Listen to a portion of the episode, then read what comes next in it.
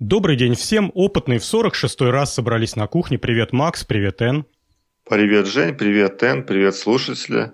Привет всем. И нам опять есть о чем поговорить. Немножко орг-тем с, с, в связи с небезызвестными событиями на популярном подкаст-терминале. Хочу напомнить, что у опытных есть свой дом, свой сайт – ok-podcast.ru. Пожалуйста, заходите туда. Там все наши выпуски. Там есть разделчик, куда вы можете бросить нам пару-тройку тем для следующей передачи. И уже вы бросаете нам. Спасибо огромное. Мы будем про это говорить. Там есть всякие бонусы, плюшки, всякие, может быть, на наш взгляд или на ваш взгляд интересные вещи. Смотрите, заходите мы стараемся, мы стараемся, как-то его поддерживаем, и все будет там. Э, можно заходить во ВКонтакте, там есть наша группа «Окей, подчеркивание подкаст». Кто любит всякие социальные сети, ну, куда уж лучше, чем ВКонтакт. Подсоединяйтесь, присоединяйтесь, пишите. Там тоже будут ссылочки все на все передачи. Дальше мы есть на главной странице под FM в разделе «Наука», каким-то чудом нас редакция под FM, когда она еще существовала и была в сознании и трезвой памяти, добавила в большой раздел на главную страницу. И теперь мы в науке. Пожалуйста, заходите, слушайте. Если вам удобно под FM, то мы там есть. И последнее, но не по значению, место, где нас имеет смысл слушать, подписываться и так далее, это iTunes. Там нас просто найти, набрав на русском языке «Опытный на кухне» в поиске. И, в общем-то, э, подкаст с голубой, с голубой обложкой – это вот мы и есть. Подписывайтесь. И, в общем-то, к темам. А первая тема у нас сегодня такая вот производственная. Давно не было таких тем, сейчас я ее открываю. Спасибо за под, подброс, спасибо за тему популярному сайту Geek Times. Кстати, вполне хороший ресурс, где много чего интересненького появляется. Итак, нанощит для металла. Я попрошу, Эн, тебя начать, а мы с Максом прям вот тебя поддержим. Хорошо. Угу. Значит, допустим, у вас есть металлическая деталь, которой вы хотите придать какие-то особые свойства, например, защитить ее от коррозии, повысить э, устойчивость к износу или даже покрыть ее а, особой пленкой, у которой светоотражающие или светопоглощающие свойства, нанести какое-то цветное покрытие и так далее. Значит, сейчас существует технология, которая называется микродуговое оксидирование, или это еще называют э, плазм... плазменное окисление. Но сначала начну по порядку. Я сначала расскажу о простом примере применение подобной технологии, чтобы вы поняли, как это работает. А потом уже перейду именно к этому микродуговому оксидированию. Я так и думал, что ты в курсе этих всех вопросов. Давай. Ну, а куда мне деваться? Я же химик, я так и знала, что мне Что тебе отдуваться придется. Да. Значит, представьте, начнем с того, что, я думаю, вы знакомы с или слышали про анодизацию алюминия? Да, слышали.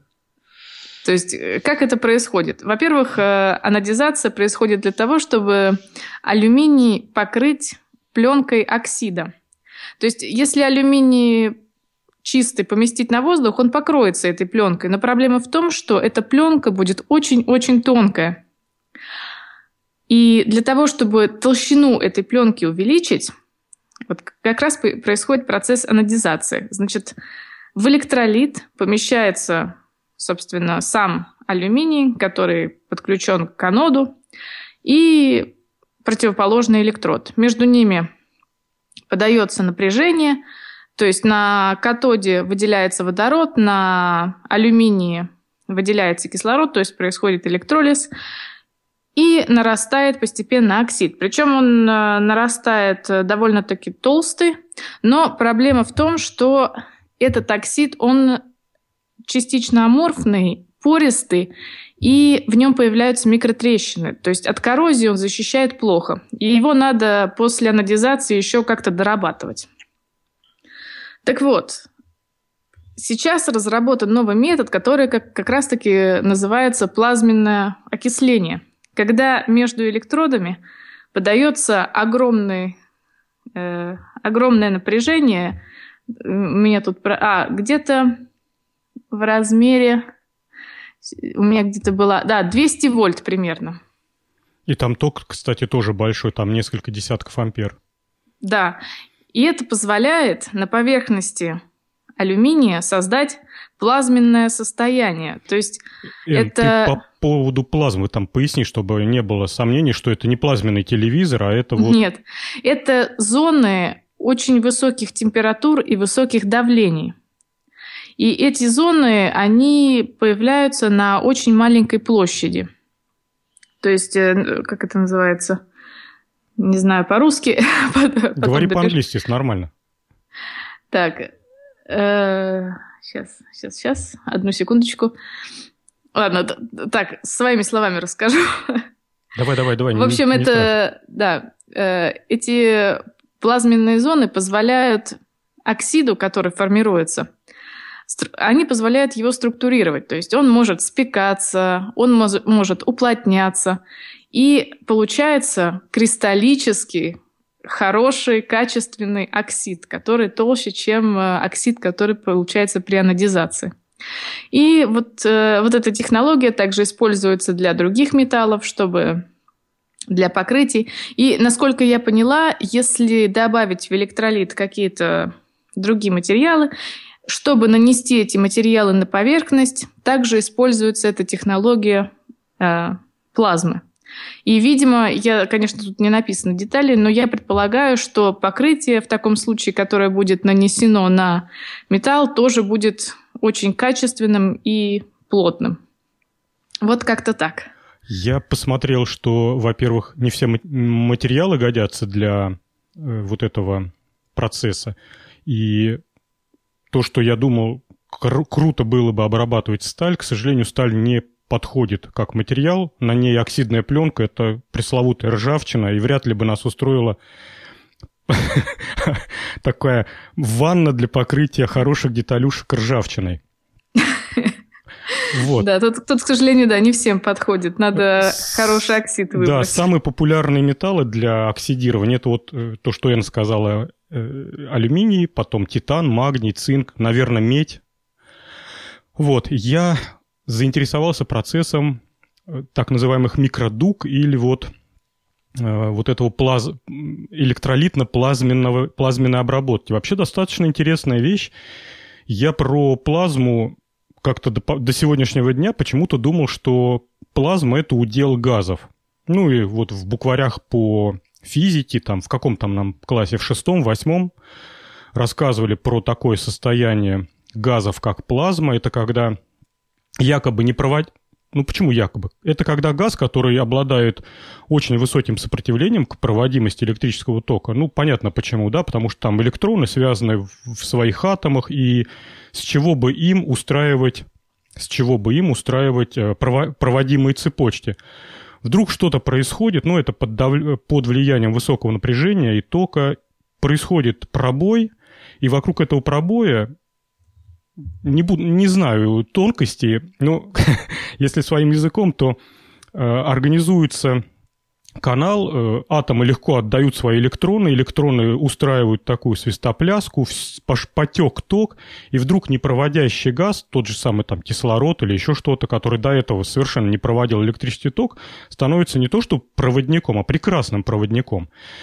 Вот, помня это все из школьного учебника физики, я сегодня узнал, что, оказывается, и в электролитах возможны э, вот эти плазменные эффекты, а если я понимаю, электролит, он сам по себе уже достаточный проводник. И тут... Да, он проводник. Да, да и тут получается как бы следующий уровень, что э, этой проводимости не хватает, ну, точнее, ее хватает просто для обычного электролитического процесса, а тут вот именно другой, другое воздействие, другая среда, что ли, и вот в, вот, вот в этом технологическом процессе появляются новые возможности.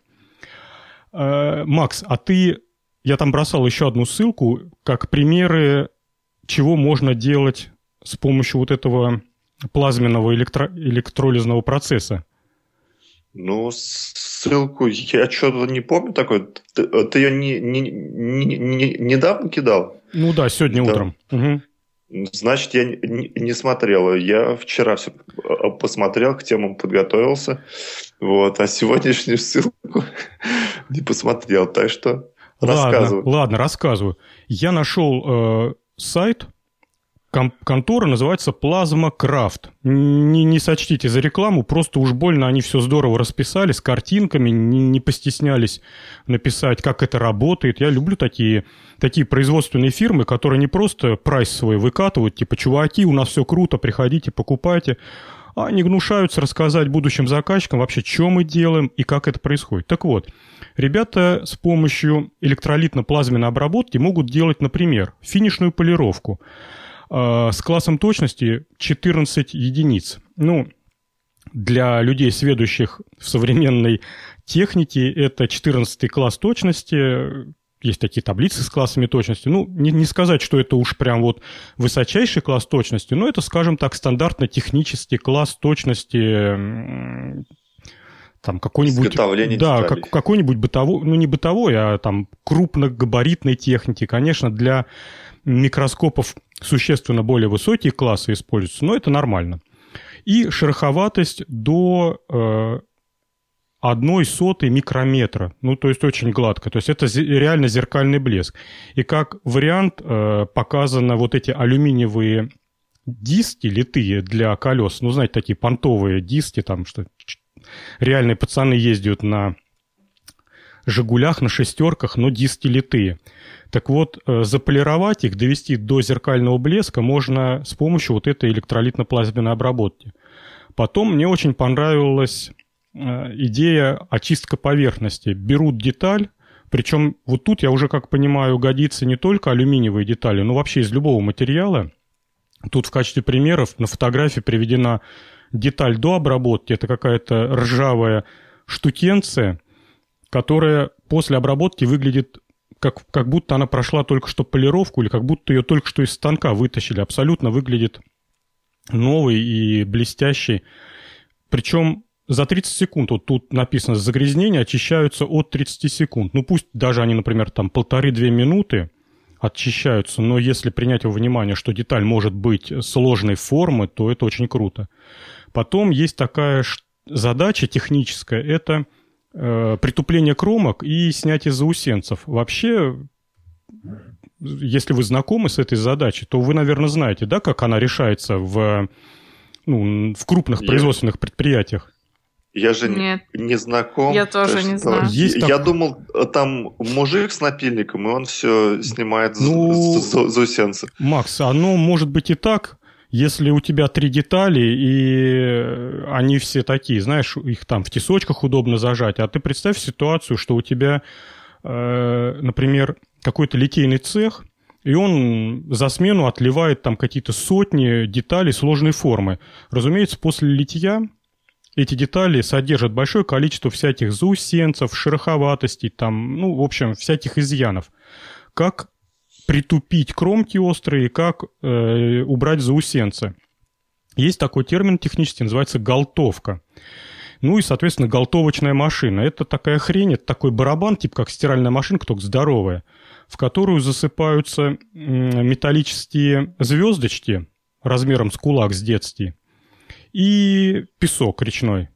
И вот в эту хрень засыпаются ваши детали. Потом барабан запускает, все это крутится, и детали бьются о эти металлические звездочки, трутся о песок, через полчаса вращения вытаскивают детали, и получается, что все, что было слабее, чем сама основная деталь, ну, вот эти все заусенцы, все вот эти отростки и прочие т.д. и т.п., все это откалывается, а, при, прибивается, приглаживается. Получается вполне себе детали, по которым хотя бы руки не поранишь.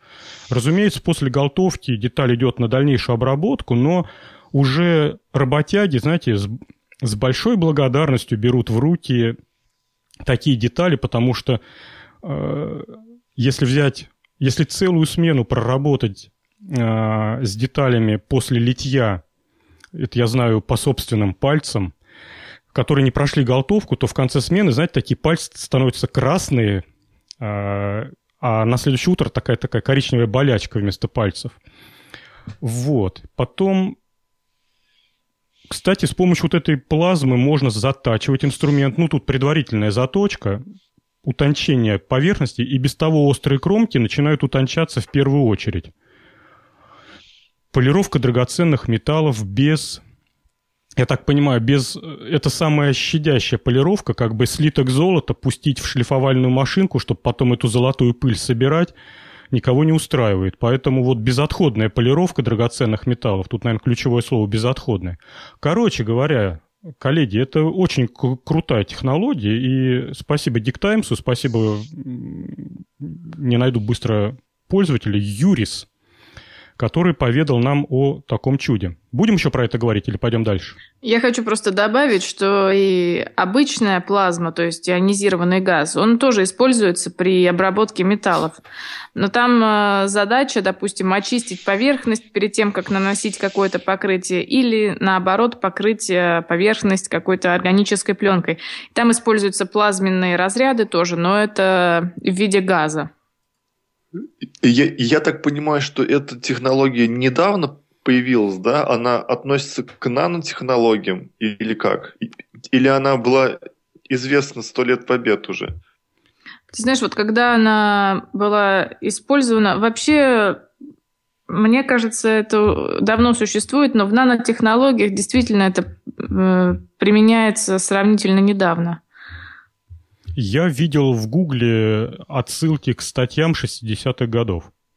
Нет, ну плазма, она известна давно, но как бы просто тогда еще не знали, что это нанотехнологии. Тогда, тогда нет, серьезно, тогда существовал раздел физики, который назывался мелкодисперсные э, материалы, но люди не называли это нанотехнологиями. То есть они уже существовали, но Назывались они по-другому. Вот я, Эн, давно говорил, этих маркетологов хреновых нельзя допускать к науке ближе, чем на 100 метров чтобы они не слышали, не видели. Было прекрасное русское название, да, мелкодисперсные технологии. Ну вот четко дающее понимание, характеризующее все процессы.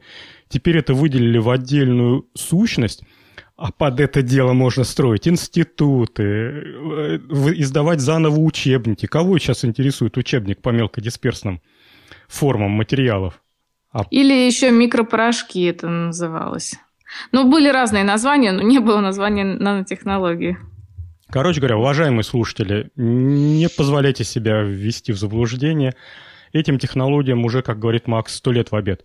Макс, я тебе предлагаю... Погоди, погоди Женя. Гадю. Я, я хотел блеснуть своими познаниями в плазме. А вы знаете, что такое пинч? Нет. Пинч. Пинч – это плазменный шнур.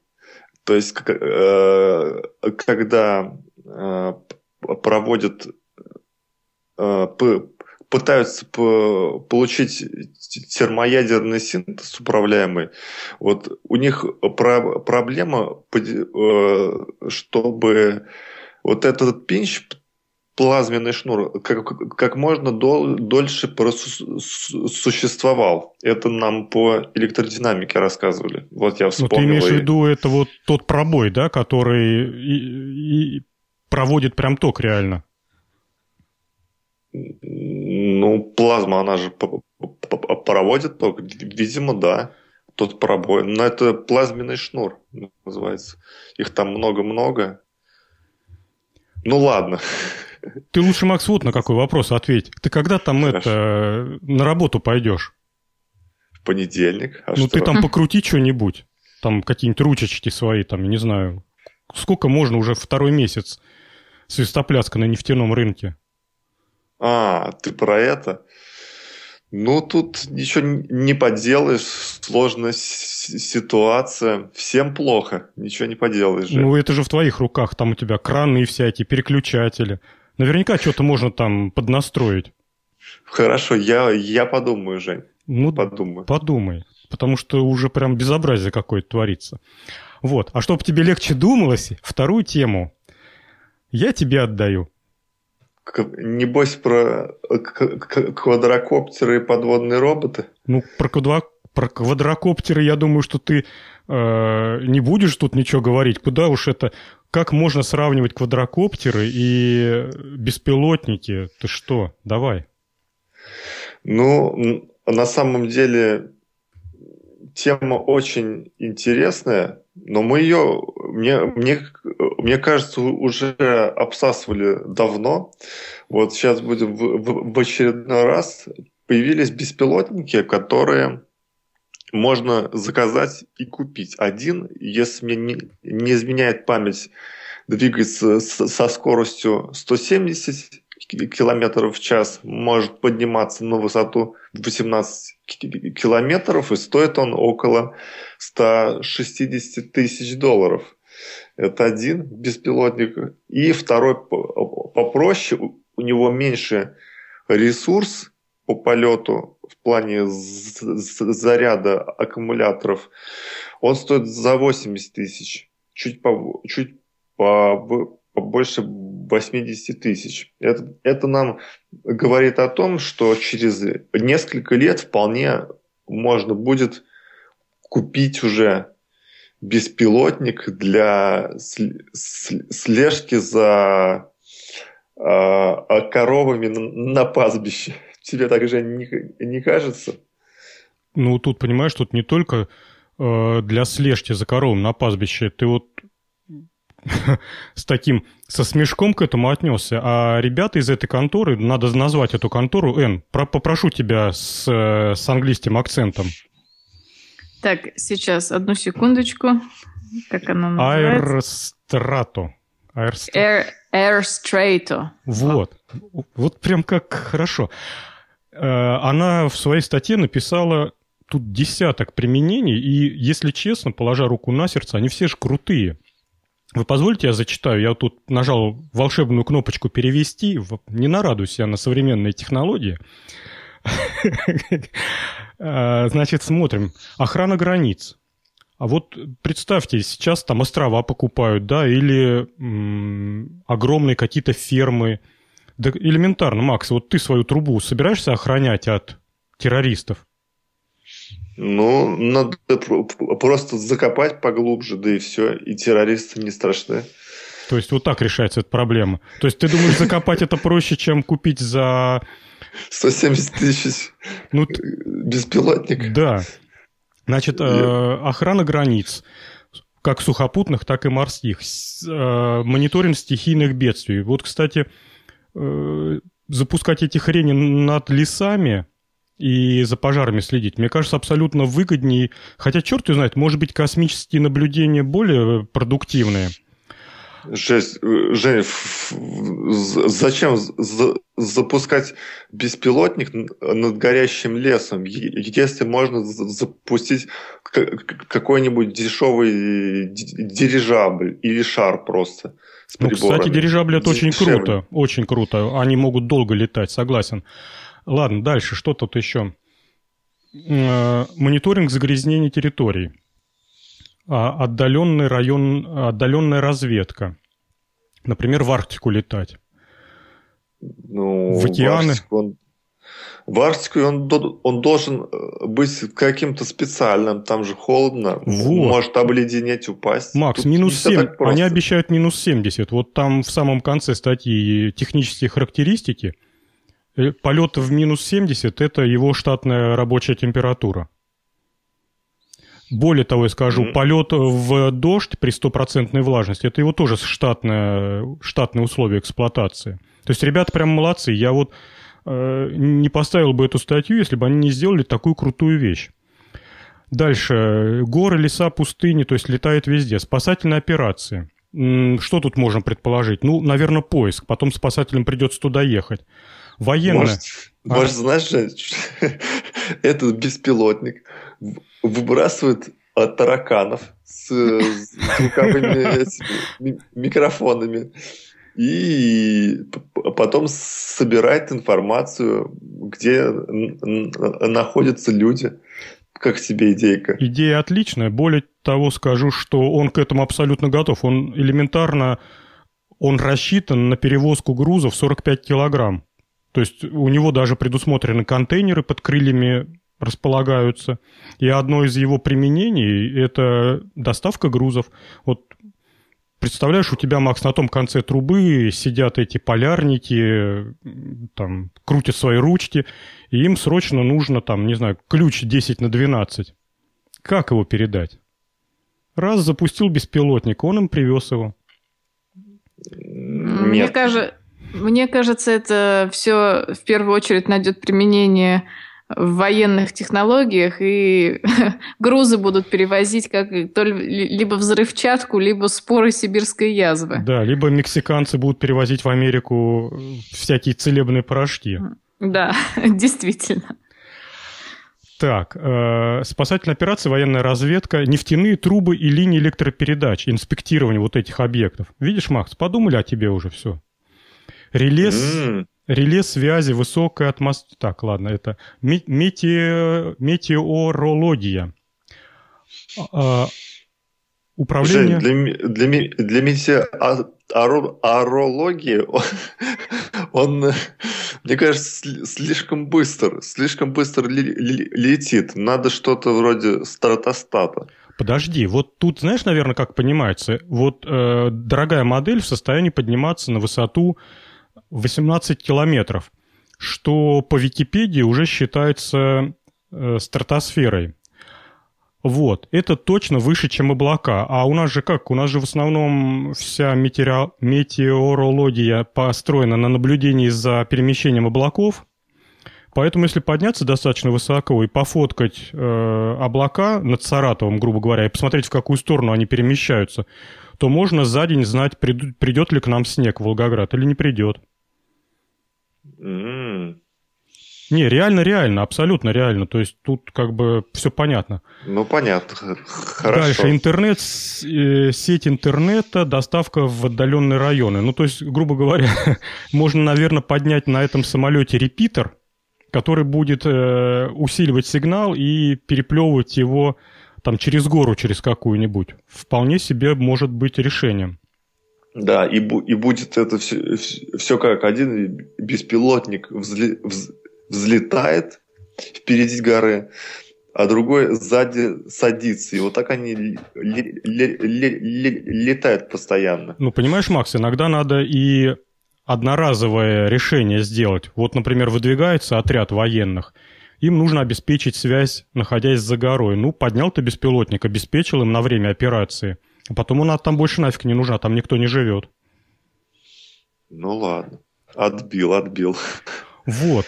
Кроме крутизны, что он работает совершенно в дичайших условиях, там минус 70 под дождем, а, есть модификации, которые имеют э, крыль, на крыльях солнечные батареи, и до 20 часов все это может летать, то есть он в течение светового дня работает, если я правильно понял, от солнечных батарей, потому что они 2,5 э, киловатта энергии дают – и двигателям достаточно.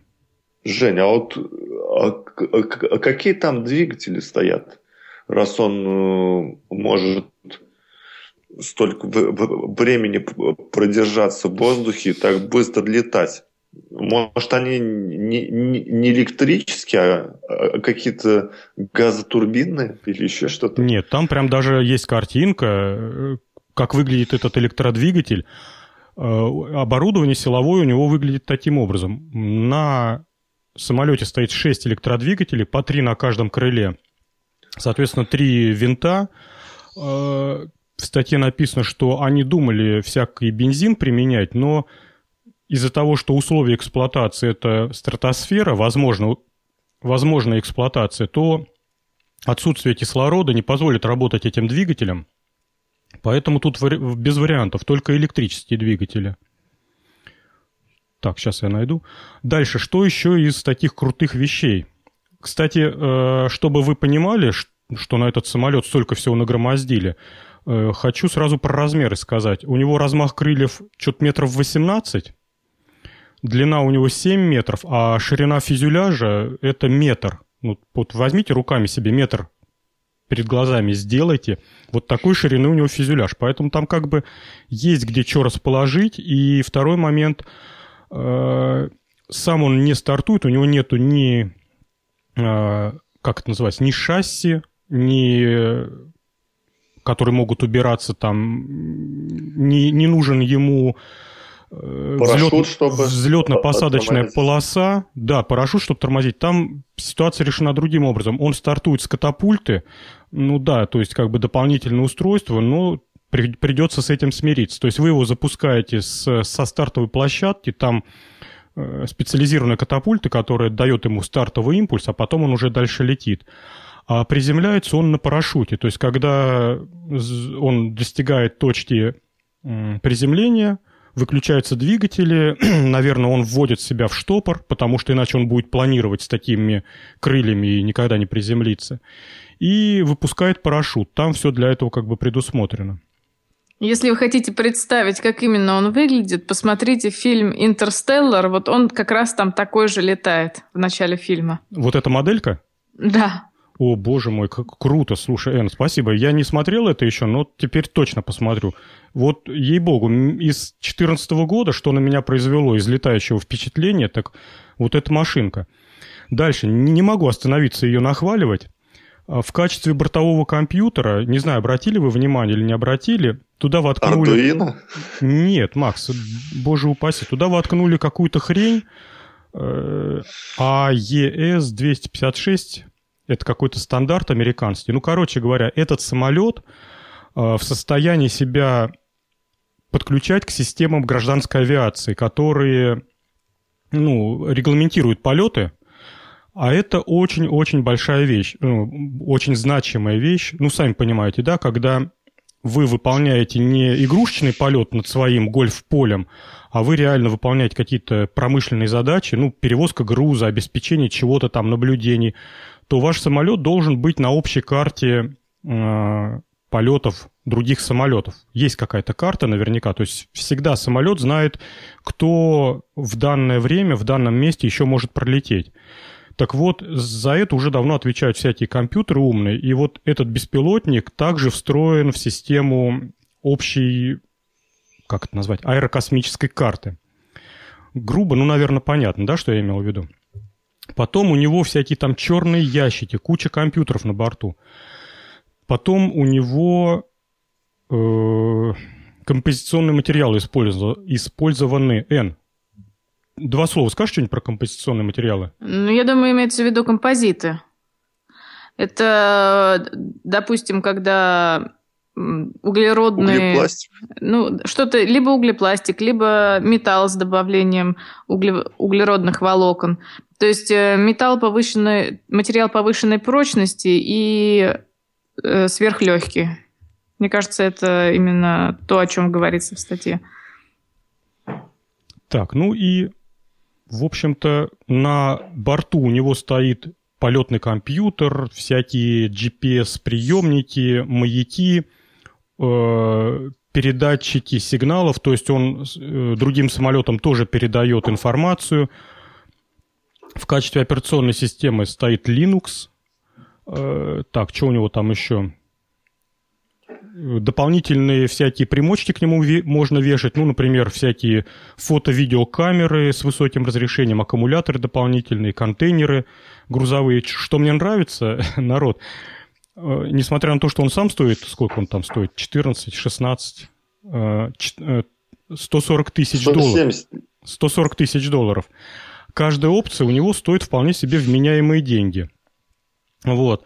А, даже есть лазерные дальномеры у него, например, в качестве инструмента можно подвесить и, э, например, совершать полеты с точным измерением каких-то объектов. Представляешь, Макс, вот тебе нужно э, провести разведку с, с точнейшим с точнейшей привязкой э, к карте. К местности. Да. Вообще без проблем. То есть лазерный дальномер и все дела. В общем... Да ладно, мы вон можем на квадрокоптер с помощью скотча примотать строительный лазерный дальномер и неплохо себя чувствовать. Кстати, коллеги, хотела вам э, рассказать про квад квадрокоптер. Я иногда ночью с работы возвращаюсь пешком и возвращаюсь... Я, думал, ты скажешь, возвращаюсь на, на квадрокоптере. Да, цепляюсь и лечу. Э, нет, и дорога, по которой я иду, проходит вдоль неосвещенного побережья озера. Так вот, каждую ночь над этим озером летает квадрокоптер, видимо, видимо чтобы проверить, никто там не тонет или ничем нелегальным не занимается. То есть, мне кажется, да, и причем летает в одно и то же время по одной и той же территории. В общем, уже применяется в системах безопасности. Я всегда говорил, что авторы мультсериала «Южный парк» — это какие-то гениальные ребята. Они вот этот сезон сейчас клепают. Так вот, одна из серий, третья или четвертая, там как раз про квадрокоптеры, про то, как они вторгаются в чужую жизнь, и про кодекс квадрокоптера, и про... Ну, там, в общем, имеет смысл посмотреть. Все, что Энн сейчас сказала, а, смотря вот тот, ту серию Южного парка, как-то по-новому будете все воспринимать. Ты не видел, кстати, Энн? Нет еще. посмотри, посмотри, будет веселая серия. Э, и, и что? И с, Жень, ну, с небес думаю, под воду? Ну, говори, Макс. Да я вот сейчас подумал, даст ли мне Сбербанк кредит на покупку такого беспилотника или нет? Подожди, ну а если по-другому сформулировать этот вопрос? Идея абсолютно ясна. Э, полеты, планирование, теория полетов, слава богу, Жуковским разработано еще там 150 или сколько лет назад. Все формулы лежат вон в самой простой публичной библиотеке, даже в интернет не надо лазить. Да что нам стоит дом построить? Жвачка вон продается на каждом углу. Ну, Макс, зачем 18... тебе Сбербанк? Иди на Kickstarter, там э, можно за любую идею деньги собрать. Главное, видео красиво сделать. Хорошо, отличный план. Я подумаю над этим. Так, под воду? Давай под воду. Вот, если тот самолет был американский, да, Эн? Я не знаю. Не знаю. Честно. Ну, предположим, да? Раз на английском, значит американский. То абсолютно наша отечественная отечественная разработка, абсолютно работающий объект, причем э, робот, который продается по всему миру, но только в тех частях мира, где есть океаны. То есть это и Англия, и Германия, и Португалия, и Китай, и Швеция, и так далее. Так вот, везде, где есть океан, засветился наш отечественный робот те, телеуправляемый подводный аппарат робот-гном. Ребята из... Сейчас скажу, как они называются. Эх, не успел я быстро глянуть. О, компания. Они называются какая-то морская... Э, блин. Подводная робототехника – это контора, которая была создана на базе морского института, чего-то там, подводных исследований. Это еще с советских времен институт умудрился не развалиться, и э, под контролем какого-то одного инициативного мужика с 2001 года серьезно занимается изготовлением, разработкой подводных роботов. И, ну, понимаете, да, с 2001 года изо дня в день заниматься роботом подводным, уж за 15 лет можно сделать все, что угодно. В общем-то, они и сделали. Они сделали целую линейку подводных роботов от микроскопических э, наногномов и до профессиональных роботов с э, возможно, с всевозможными устройствами, примочками разными. Э, я вот э, хотел у вас спросить, там есть несколько видеороликов, э, глянули, как это выглядит? Круто. Про подводных роботов? Ага. Ну да, там на Каспе, на дне Каспе смотрят, потом проверяют трубопроводы. Весьма Мне... полезные штуки. Мне еще понравилось э, «Подо льдом», когда он находится. Это поиск затонувшего судна на Волге. Что, обязательно зимой надо искать? Да, зимой в прорубь. Ну, ну может, судно затонуло давно. Ну, тут, Макс, может быть, знаешь, это э, с практической точки зрения. Зимой вода в Волге, сам понимаешь, прозрачнее просто на порядок. Летом-то mm. под водой ничего не видно в Волге. Там мути сплошная. То, а, то есть он зимой ищет, где определяет, определяет координаты, ставит палочку, а, а летом поднимает судно, да? Ну да. У робота на борт можно прикрутить э, всякие доп-опции. Самые забавные – это э, клешня-манипулятор. И есть видеоролик, где специально у оброненный градусник, измеритель температуры, уронили его на дно в Каспийском море, опустили туда этого робота-гнома, он его нашел с помощью телекамер и с помощью манипулятора его подхватил и поднял на поверхность. То есть вполне себе практическое применение. Особенно если ты четко, если тебе от бабушки досталась пиратская карта затонувших кораблей, а ты живешь на берегу какого-нибудь океана, мне кажется, грех не воспользоваться и не насобирать себе там несколько десятков пиастр. Они же тогда золотые все были. В общем, mm есть практическое применение. Есть э, в качестве примочки, в качестве при приспособления, которое можно прикрепить к роботу-гному, это гарпун. И пострелять рыбки на жареху. Всякие видео-телекамеры, э, всякую измерительную аппаратуру, ну, наверное, это понятно. Так, угу. теперь я единственное, что хотел немножко тех информации сказать, технической информации сказать. Не знаю, коллеги, как вам покажется, я сперва довольно-таки резко воспринял эту информацию, а именно, робот плавает на шнуре, на кабеле, и именно по этому кабелю ему подается электрическая энергия. И я сперва такой, там, о, на кабеле плавает, это что за чушь собачья, это должен плавать на аккумуляторе, должен быть полностью автономный. Но когда почесал репу, а вот опять же повторюсь, вот люди с 2001 года занимаются и э, реально построили десятки роботов и распродали их по всем краям света. Э, вопрос номер один. Ведь через толщу воды ни радиосигнал, ничего не пробьется. Как им управлять? Если он именно робот, то есть там нет человека. Вот. Второй момент – это все-таки в случае какой-то неполадки его за этот кабель можно вытащить. Ну, в общем, оказалось, что решение с кабелем – это куда ни плюнь, везде круто.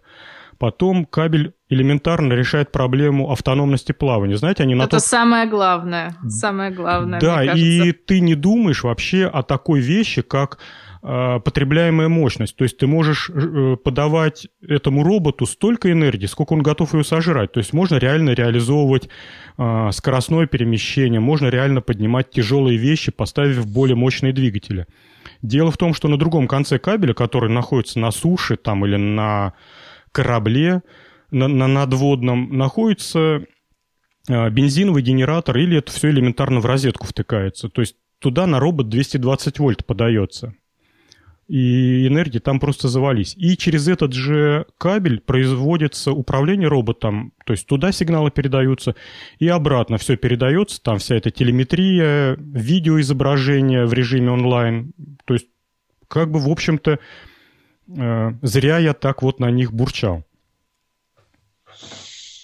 Ну, я думаю, что да, кабель это более логично. Хотя чисто теоретически можно передавать и радиоволны через толщу воды, как делают подводные лодки, но будет очень мала скорость передачи и, и, и изображение так нельзя передать на сверхдлинных волнах. Поэтому кабель это наше все. Я думал сперва, может быть, ультразвук применить. Он как бы очень хорошо по воде распростра... распространяется. Но тут тоже такая дилемма. Во-первых, он направленный. Во-вторых, а если в этом бассейне работает несколько Рыб, роботов? Рыбки. Не, несколько роботов работает. Ну, в общем, кабель это круто на самом деле оказалось, и надо отдать должное, что те инженеры знают толк. Э, в конструировании. Так что все очень круто. Я, как обычно, все ссылки приколю. Посмотрите, пожалуйста, слушатели, видео, оно того стоит. Кстати, вам не показалось, что Каспийское море внутри такое стрёмное? Мне показалось, да. Но а там же нефть качают, все загрязнено. Даже не в грязи, Макс, дело. Вот несколько съемок, я так понимаю, им проще Слушай, может быть, они в Астрахани базируются. Не знаю, почему они выбрали в качестве полигона Каспийское море, но э, под, подводные съемки э, очень скудные. Вот когда показывают какие-то южные моря, там такая красота, и кораллы, и рыбы разноцветные, и трава какая-то растет. Ну, в общем, жизнь бушует просто. Каспийское море – это такое, знаете, чистое дно, без единой травинки, без единой пылинки – покрыты только ракушками э, мертвыми, такими белыми. И плавают ну, либо мелкие рыбы, либо вот там сняли большого осетра. То есть он там в Каспийском море реально нашли осетра каким-то образом, засняли его. Ну так вообще скучный ландшафт. Кстати, может быть, я сейчас в голову мысль пришла, что они специально выбрали Каспийское море вот именно по этой причине. Им нужна была огромная, чистая, пустая ванна, чтобы их э, робот там не запутался ни в траве, нигде. А интересно, они на, на, на, на каком же они ходу? На, на гусеничном они или на колесиках, и, или там у них сопло и струя бьет в какую надо сторону, и, и он так передвигается? Ну, там честные грибные винты. Причем у них довольно-таки интересная схема. У них, значит, э, идея такая – у них два грибных винта стоят э, сзади на, на корме, соответственно, обеспечивают поворот влево-вправо. Один грибной винт стоит э, вертикально, и с помощью него они умеют заглубляться либо подниматься. То есть вот этот третий винт.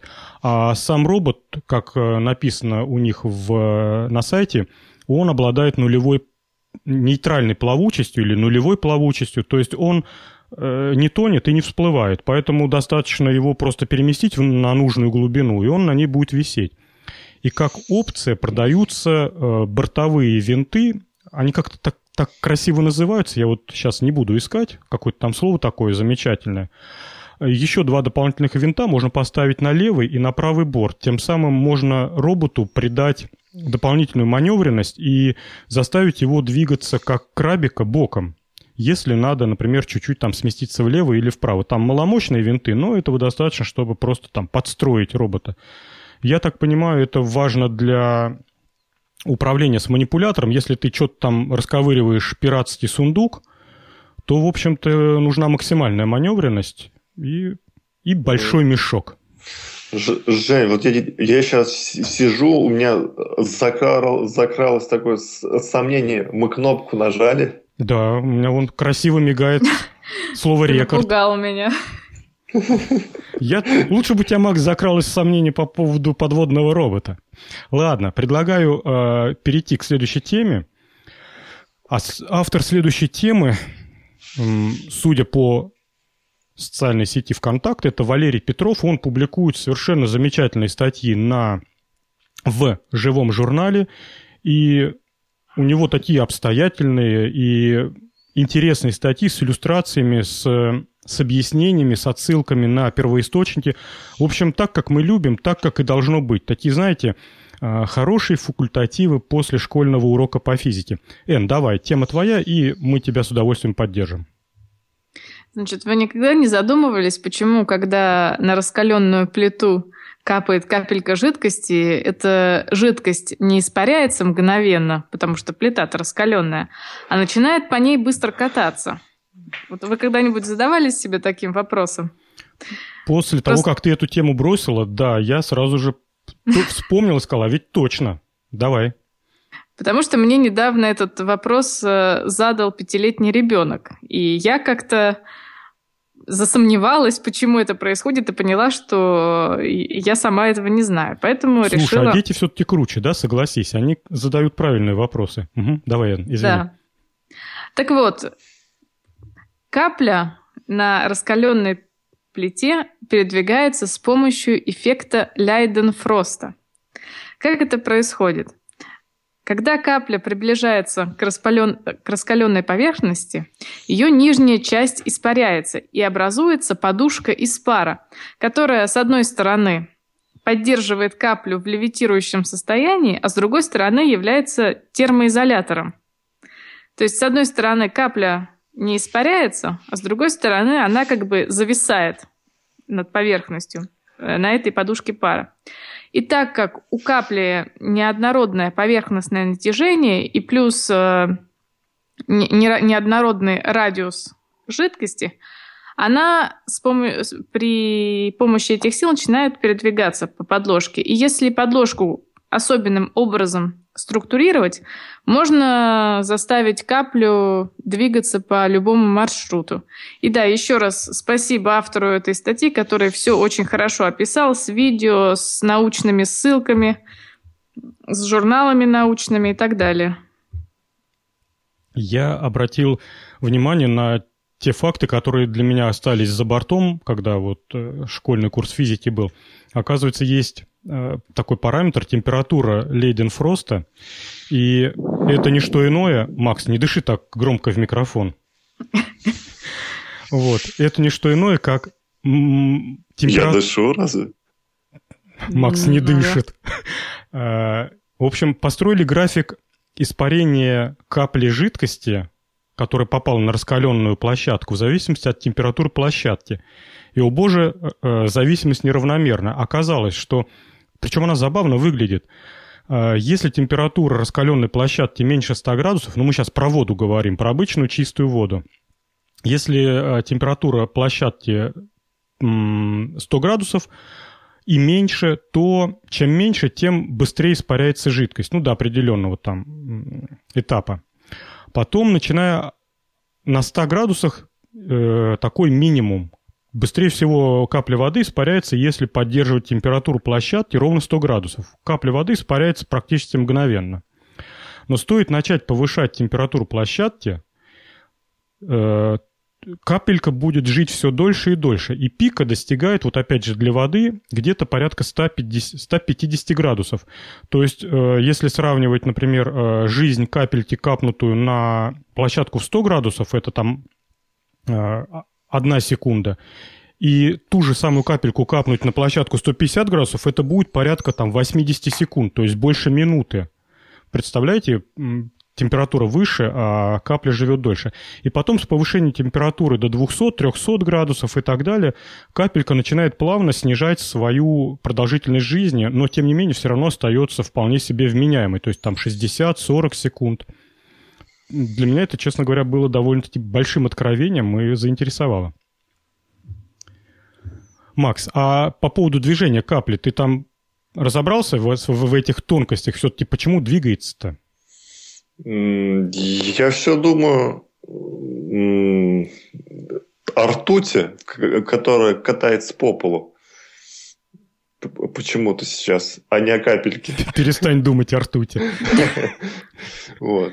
Но я прочитал и не до конца разобрался, не до конца понял. Там, оказывается, на, на поверхность, чтобы капелька стала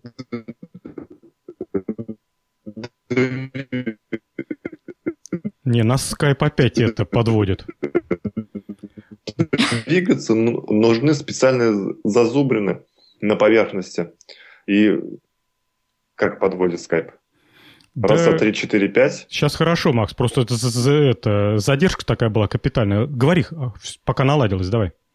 А, задержка капитальная. Угу. Ну так вот, еще, а, чтобы а, капелька двигалась в определенном направлении, нужно, чтобы у поверхности была специальная форма. То есть на самом деле можно заставить капельку жидкости двигаться в, в нужную нам сторону путем специальной обработки поверхности. Это для меня было очень интересно и познавательно. Коллеги, вам не показалось э, интересным тот факт, что э, как открытие, или точнее вот наблюдение, переживают несколько жизней. Вот этот чувак, Лейнд Фрост, он, я так понял, даже не из нашего и не из прошлого века. То есть он с этой капелькой разобрался давным-давно. И вот уже в 21 веке народ вспомнил и начал разбираться. Ну хорошо, там понятно, капелька пар, там она левитирует, все это как бы нам понятно. А почему же она двигается? И народ вот буквально прям в сегодняшнем дне серьезно разбирается, строит э, схемы, графики. Ну и понятно, что большим, большим подспорьем в этом быстрая съемка, сверхбыстрая съемка, когда мы можем с частотой кадров там, до 3000 кадров в секунду наснимать, и становится видно, как эта капелька переваливается из одного положения в другое. Давайте добавляйте, если есть что добавить, и э, будем тогда трогать следующую тему. Вообще Интерес... просто хотел... Да, давай, Макс.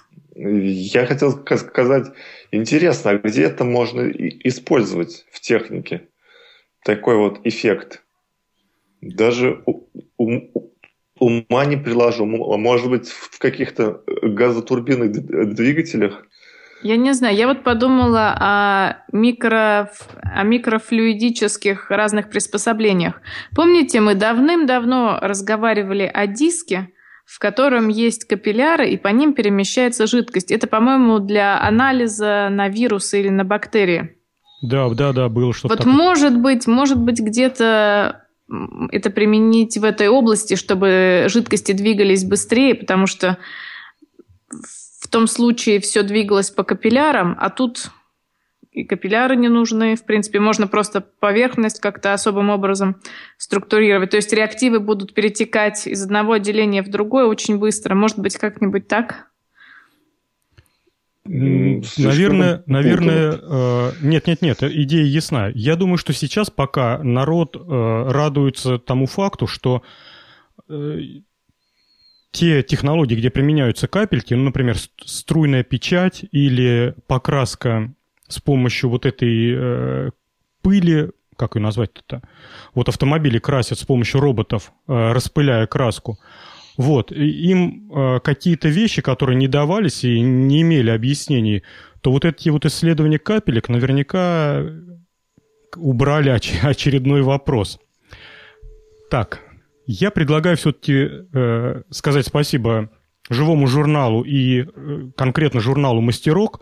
Именно там была опубликована эта статья. А следующая тема нам подкинул наш любимый Хабр-Хабр – и я назвал эту тему э, как «Безумство и отвага». И спрашиваю, кто, коллеги, хочет э, начать? Давай я начну. Давай, Макс. О, это, конечно, очень э, здорово, что есть такие отчаянные люди. И мы можем чужими руками полюбоваться на молнию. Вот. А дело в том, что нашлись ребята в какой-то э, деревне, которые решили приручить молнию. Ну, я сразу, Макс, а... извини, это Украина, Днепропетровская область. Во время военных действий. Во время военных действий, да. Угу. Говори. Ну, в, в общем, а, что они сделали? Наверняка они посмотрели фильм, э, э, где люди ездят на, э, на машине, ищут смерчи, их изучают, и, и, и они решили то же самое сделать для молнии. Они едут на, на мопеде, и ищут, ищут грозовую тучу, э, находят ее, запускают змея на металлической проволочке и ждут, когда молния стукнет в змея, и потом записывают э, на видео, что же происходит. А, первый опыт у них не удался с проволочкой, и они решили не знаю, как они э, до этого додумались, но решили на эту проволочку подать 20 тысяч вольт от старого телевизора и э, таким об образом вызвать молнию. Эксперимент у них удался. Молния стукнула в телевизор. И вот они там сидели около него и, и думали, вот видите, испарилась антенна. Вот... Макс таким тоном, давай, отлично. Испарилась антенна, а вот видите, у телевизора крышка оплавилась. Вот сейчас мы ее снимем, а там, о, пол телевизора черная. Какая мощная молния, ребята. Вот. А ребята и... находились в нескольких метрах в момент всего этого происшествия. Да, да, да, да. Вот э, э, говорят, вот, вот, посмотрите, три дыры в земле, значит, а, она стукнула в телевизионную антенну и вышла где э, переключатель этот, э, каналов у телевизора старого. Вот так ребята запросто решили изучать молнию. Конечно, я бы не стал бы так шутить, потому что молния это все-таки не, не игрушка у них в планах, насколько я понял, изучать еще и шаровую молнию. Так что есть в деревнях самородки, которые могут вот так э, запросто и непринужденно, легко и непринужденно изучать стихию как говорит да. наша Н, э, опытные крайне не рекомендуют повторять эти опыты. Да, действительно. Особенно во время военных действий, когда описывают то, что, ой, говорят, мы не смогли опыт довести до конца, потому что на нас ехал танк, что-то вроде этого. Да, типа мы там э, разряжаем молнию об землю, э, с хлопком, взрывом, а потом мы немножко удивляемся, почему за нами гоняются разведчики, как со стороны ополченцев, так и со стороны украинской армии. То есть там вообще ребята, знаешь, это... Если экстрим, если экстрим, так по полной. Полумеры не наш метод вообще. Эн, давай, добавляй какие-нибудь, бросай свои эмоции, впечатления, наверняка ты что-то скажешь. Ну, я, я, я согласна с Максом, что хорошо, что есть такие люди, которые этим занимаются, потому что, ну, я не знаю, у них, наверное, инстинкт самосохранения уже атрофировался.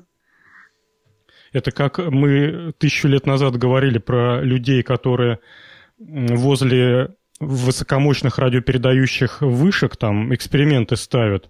Веточками или... их тычат. Да, или которые... Да-да-да, поющая дуга, вспомнила.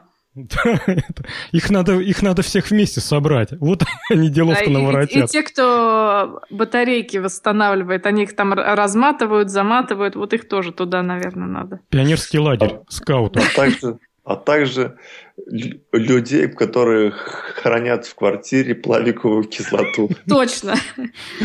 Клуб, клуб создать. Да, надо...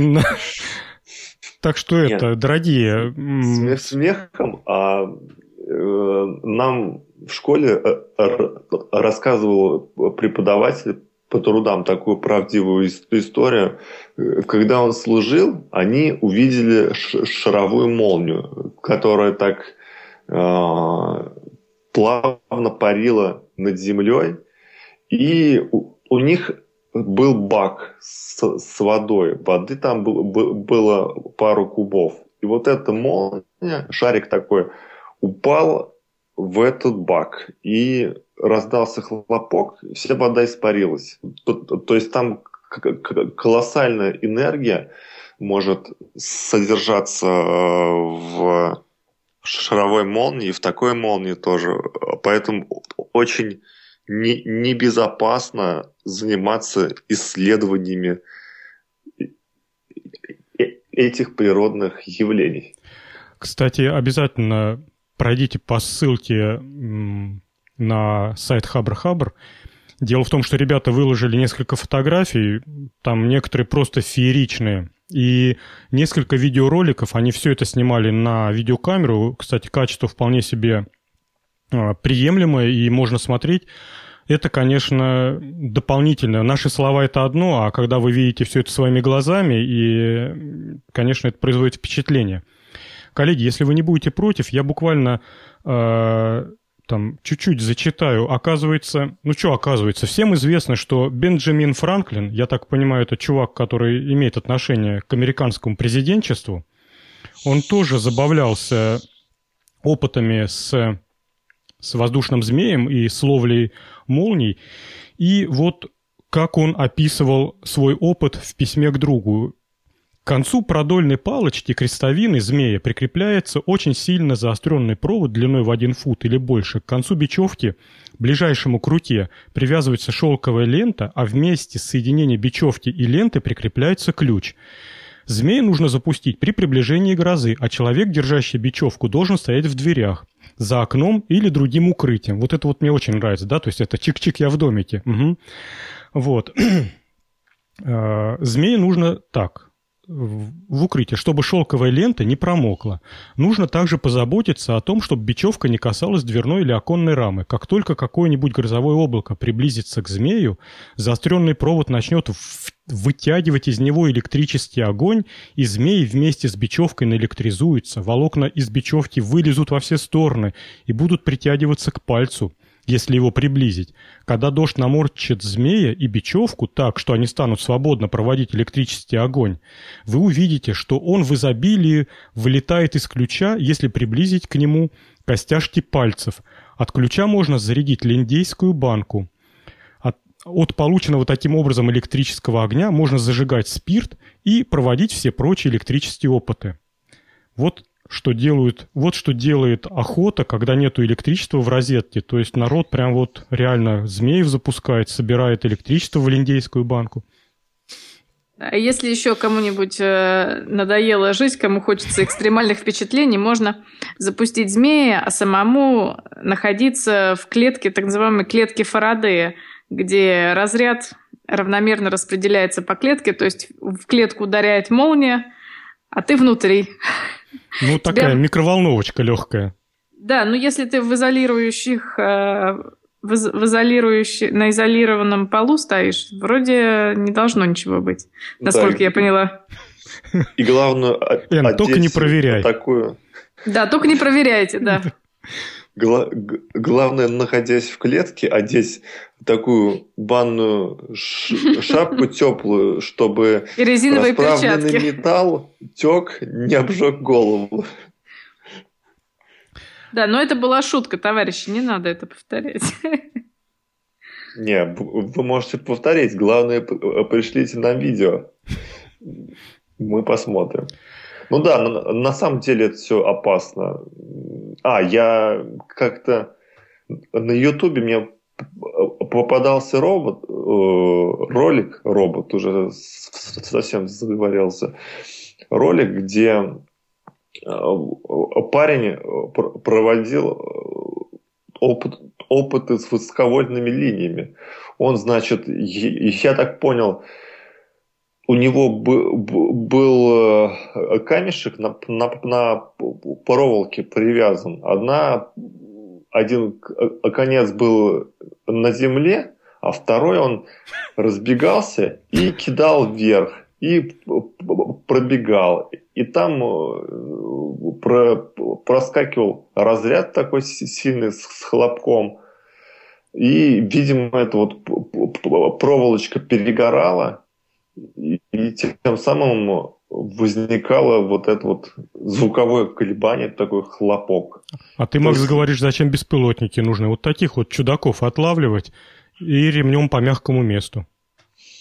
Ну, вот нашли еще одно применение беспилотников. Да, незатейливо.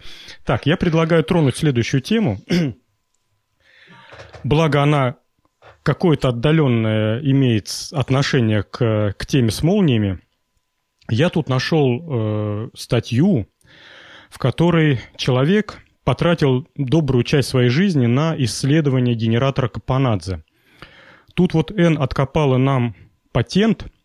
Чувак, не помню, как его имя, по фамилии Капанадзе, запатентовал э, так называемый генератор, который э, будучи заведенным, будучи возбужденным и вошедшим в резонанс, в дальнейшем может э, сколько угодно долго продолжать работать, более того, выдавая полезную энергию на выход, ну, например, заставляя светиться лампочку, не будучи подключенным ни к какому э, источнику энергии. То есть такой вот очередной э, вечный двигатель, или если вам не нравится слово вечный двигатель, то вот такой очередной генератор, в который, к сожалению, опять подмешиваются с фамилия Тесла, э, который берет какую-то часть там своей энергии из эфира. Вот. Там Н вот э, засмеялась. Н, а что ты вот, кстати, против эфира имеешь?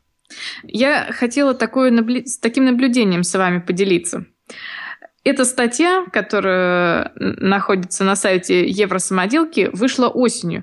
И мне кажется, если проследить статистику, когда выходят эти статьи, они выходят либо весной, либо осенью. То есть как раз в периоды обострений. Вот мне кажется, это как-то связано. Кстати, э, вот апологеты всяких добыт... всякие добытчики энергии, свободных энергий и прочих энергий, они очень по-доброму относятся к слову «эфир». Объясняю это вот каким образом. Э, мне вообще нравится вот эта последняя тенденция в науке, э, когда э, появляются люди, которые говорят, ну да, мы понимаем, там классическая наука, она вот как грубо говоря, как православная церковь, как российская православ... русская православная церковь, она наложила вето на свою научную деятельность и никого туда не пускает, никаких побочных мнений, никаких там идей она не пропустит, если эти идеи хоть на градус отклоняются от генеральной линии партии. Вот. И, как наша современная наука говорит, в замкнутой э, схеме, в замкнутой, чего? Забыл слово. Ну, пусть в схеме, да? Системе. Вот, спасибо, Макс. А то что-то это, чаю не допил сегодня с утра. В замкнутой системе э, без подвода внешней энергии э, колебания будут угасать. Ну, потому что нету идеальных механизмов, все равно будут потери энергии.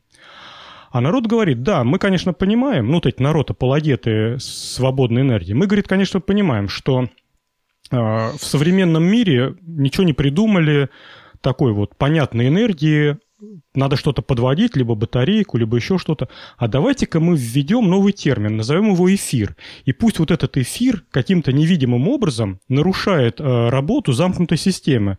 Она вроде бы замкнутая с классической точки зрения физики, но если мы посмотрим на эту систему с точки зрения вот нашей физики, вот такой специальной, свободно-энергетической физики, то эта система вовсе и не замкнутая. Поэтому мы не нарушаем принцип вечных двигателей, боже упаси. Мы как бы там двумя руками за вечный двигатель, что они невозможны. Но у нас не вечный двигатель. У нас такая машина, которая подключена одним боком к эфиру. Что такое эфир, мы, конечно, не знаем, но это такая штука есть. Вот. И именно она э, делает систему незамкнутой. Ну, а в незамкнутой системе-то понятное дело. Можно сколько угодно долго получать энергию на халяву. Отлично. Из современной науки наверняка неизвестно, что такое эфир, но в будущем он его обязательно откроет. Именно так, прям истину глаголишь. Вот. Так вот, этот чувак Капанадзе в 2008 году э, опубликовал патент даже под номером 103130. Причем международный патент, который стоит достаточно приличных денег. Вот. Э, текстовое описание этого патента, ну, в общем, какая-то шняга. Ну, как человек... Макс, Макс, Макс, Макс, потом Н. Я на сцену выхожу, да. хорошо. Э, ну, как человек, который э, принимал участие в патентовании, хочу вам сказать, что можно запатентовать на самом деле любую вещь, и не, не обязательно она должна работать. Можно э, все что угодно запатентовать. Поэтому не, не нужно уж очень так верить этому патенту. Э, то есть я к тому, что патент Капанадзе это не подтверждает э, то, что его генератор может работать, э, получать так называемую свободную энергию извне и, и зажигать лампочку. Что интересно, все вот эти генераторы на свободной энергии можно примерно свести к одной такой схеме. имеется аккумулятор. За аккумулятором включается источник бесперебойного питания.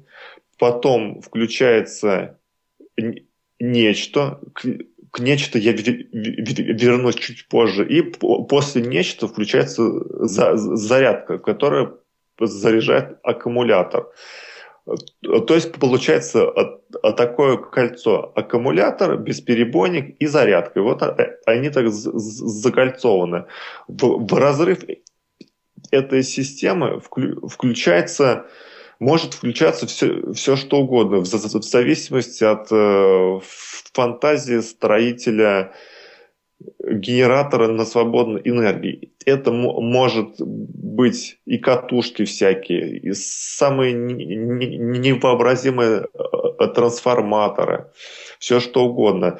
И очень интересно читать такие а, веселые статьи на форумах, где один э, строитель э, генератора написал, что у его сына была машинка, у которой сели батарейки. Батарейки, севшие не крутили моторчик, машинка не ехала. И вот он взял, подключил диод, и все стало работать. Машинка стала ездить до 4 часов.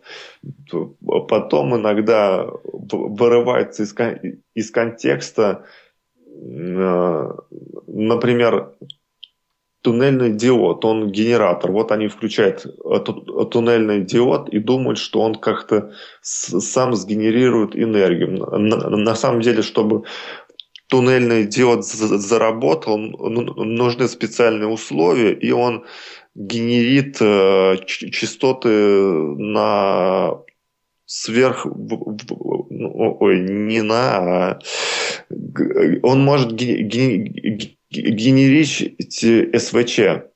Сверхвысокие частоты это десятки гигагерц. Здесь же у нас в генераторах всяких э, Капанадзе, сварочники Буденного, такого, таких частот просто нет. С другой стороны, если посмотреть... Вы, вы еще здесь? Да, да, да. Да. С другой стороны, если у нас имеется генератор, э, у которого частота 50 Гц, да, и у нас в сети частота 50 Гц, э, э, то есть на самом деле можно какими-то антеннами наловить вот эту наводку, которая наводится на провода, и тем самым скомпенсировать потери в системе, которая э, генерит ну да. частоту Вот тебе, вот тебе эфир, да, Макс? Да, то, то есть вот чисто теоретически на самом деле вот можно э, систему автоколебательную, которая э, работает на, на частоте сети 50 Гц, можно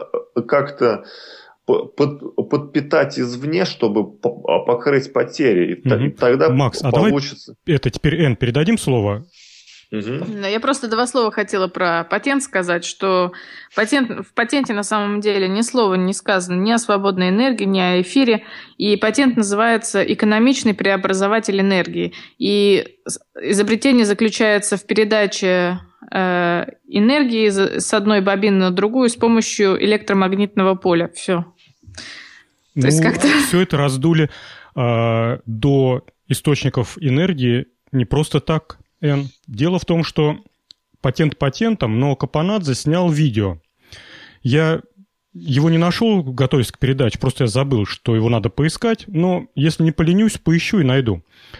Короче говоря, этим видео он показал и доказал, что вот мы сейчас запустим генератор, потом генератор э, начал э, наводить индукцию в другом контуре, другой контур вырабатывает электрическую энергию, лампочка светит. Все понятно. Здесь все как бы просто. Макс об этом объяснил. Мы теперь отсоединяем э, чего? Батарейку, да? Генератор продолжает работать, запитываясь от того наведенного электричества. То есть мы чуть-чуть на лампочку пускаем, а еще там наверняка же остается немножко энергии. Этого достаточно, чтобы поддерживать жизнь генератора. Вот. И он это все показал в реальном видео. Народ взбудоражился, сказали, о, чувак Капанадзе, ты просто вот молодец. И дальше началось самое удивительное. Теперь я вот возьму как бы в свои руки, чуть-чуть почитаю с, этого, с этой статьи, буквально там пару абзацев, народ начал расшифровывать. Дело в том, что видео старое, не очень видно, а информации очень мало. Я так понимаю, вот этот, э, он, по-моему, Триэль Капанадзе, э, на связь не выходит, никаких дополнительных разъяснений статей не дает, то есть все держится в такой в занавесе, в тайне, там, не дай бог, никаких коммерческих эксплуатаций нету, никаких а, испытаний на стенде, либо там, не дай бог, в лабораториях тоже нету. Поэтому народ э, делает какие-то выводы, смотря на патент, обмениваясь друг с другом разными самоделками и смотря на то видео. И вот, значит, чувак пишет. Это цитата. «Лично я склоняюсь, что там стоит вот деталька с номиналом 8,5 на 25. Только потому, что во времена СССР, а Капанадзе жил в СССР, в Грузии выпускали телевизор Иверия C208, а там как раз были такие умножители. Да это и не так важно. Главное на вопрос, что в железной банке, так яро обсуждаемом на форумах, понятен ответ. Раз есть умножитель, значит где-то рядом и ТВС. ТВС это трансформатор э, высоко, высокого напряжения строчный расшифровывается. Правильно, Макс, я сказал?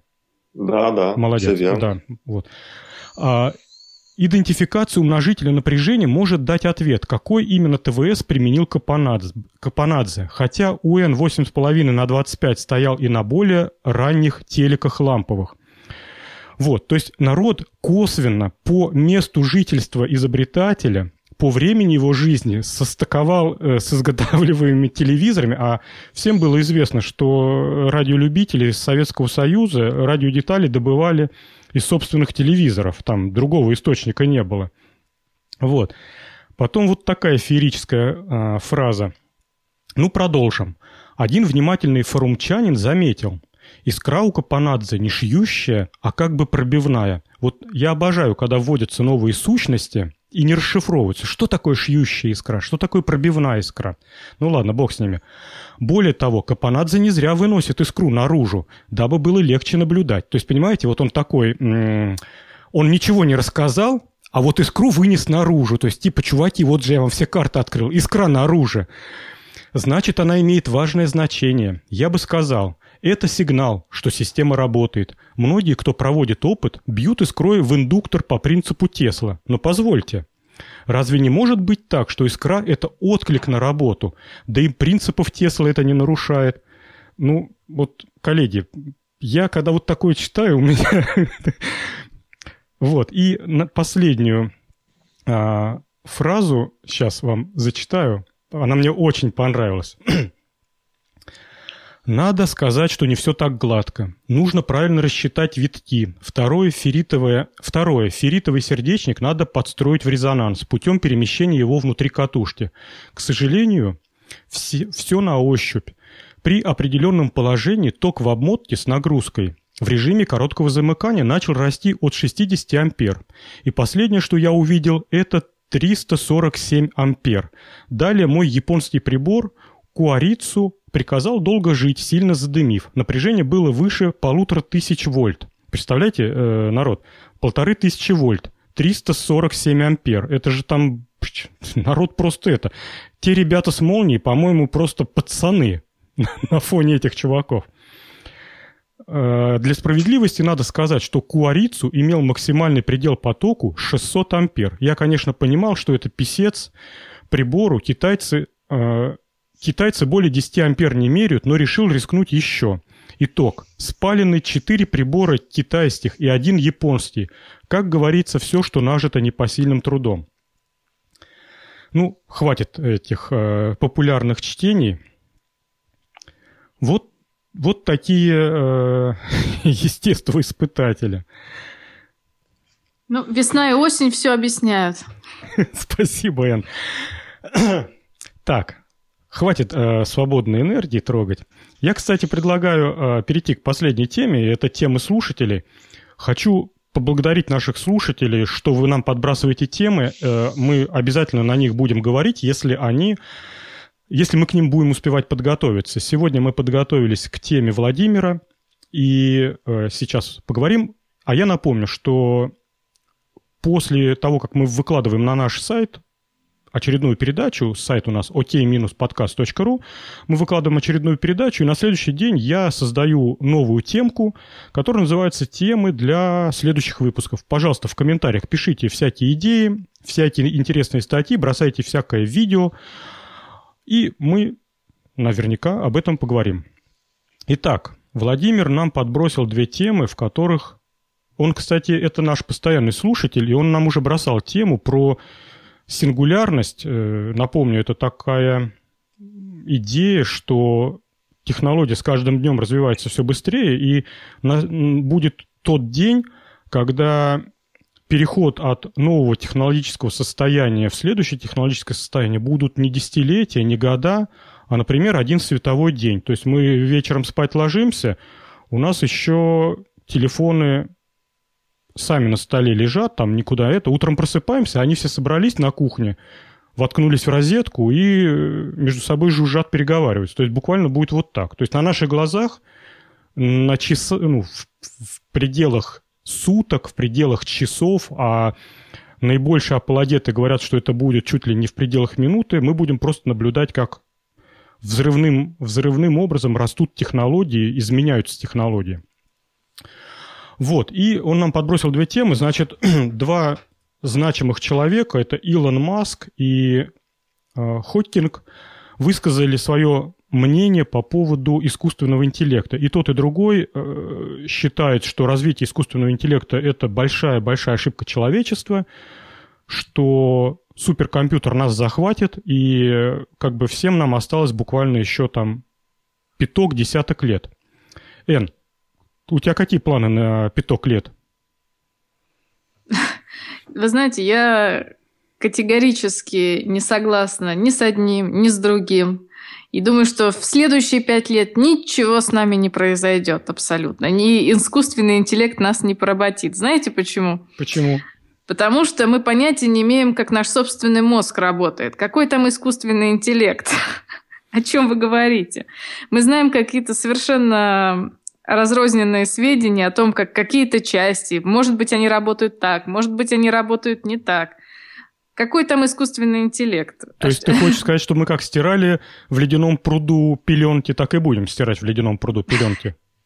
Ну, в области искусственного интеллекта, да, потому да, что да, да, в области для того, чтобы интеллекта. Для того, чтобы создать искусственный интеллект, надо же знать, как наш собственный интеллект работает. А наш интеллект работает там, э, во-первых, э, не только физиология, там еще химические процессы, разные соединения, какие-то контакты, которые пока еще науке неизвестны, как это все взаимодействует. Э, как, мне кажется, невозможно это. Макс, а у тебя какая точка зрения? Ну, есть ведь тест Тьюринга, который гласит о том, что ну, он, он уже, кстати, пройден, то есть общаясь с компьютером, ты не понимаешь, что это компьютер. Ты думаешь, что это что ты общаешься с человеком. То есть, э, на самом деле, искусственный интеллект уже, уж, уже есть у нас. Как я понимаю, раз он раз э, человек уже не различает машина, это с ним разговаривает, или живой человек.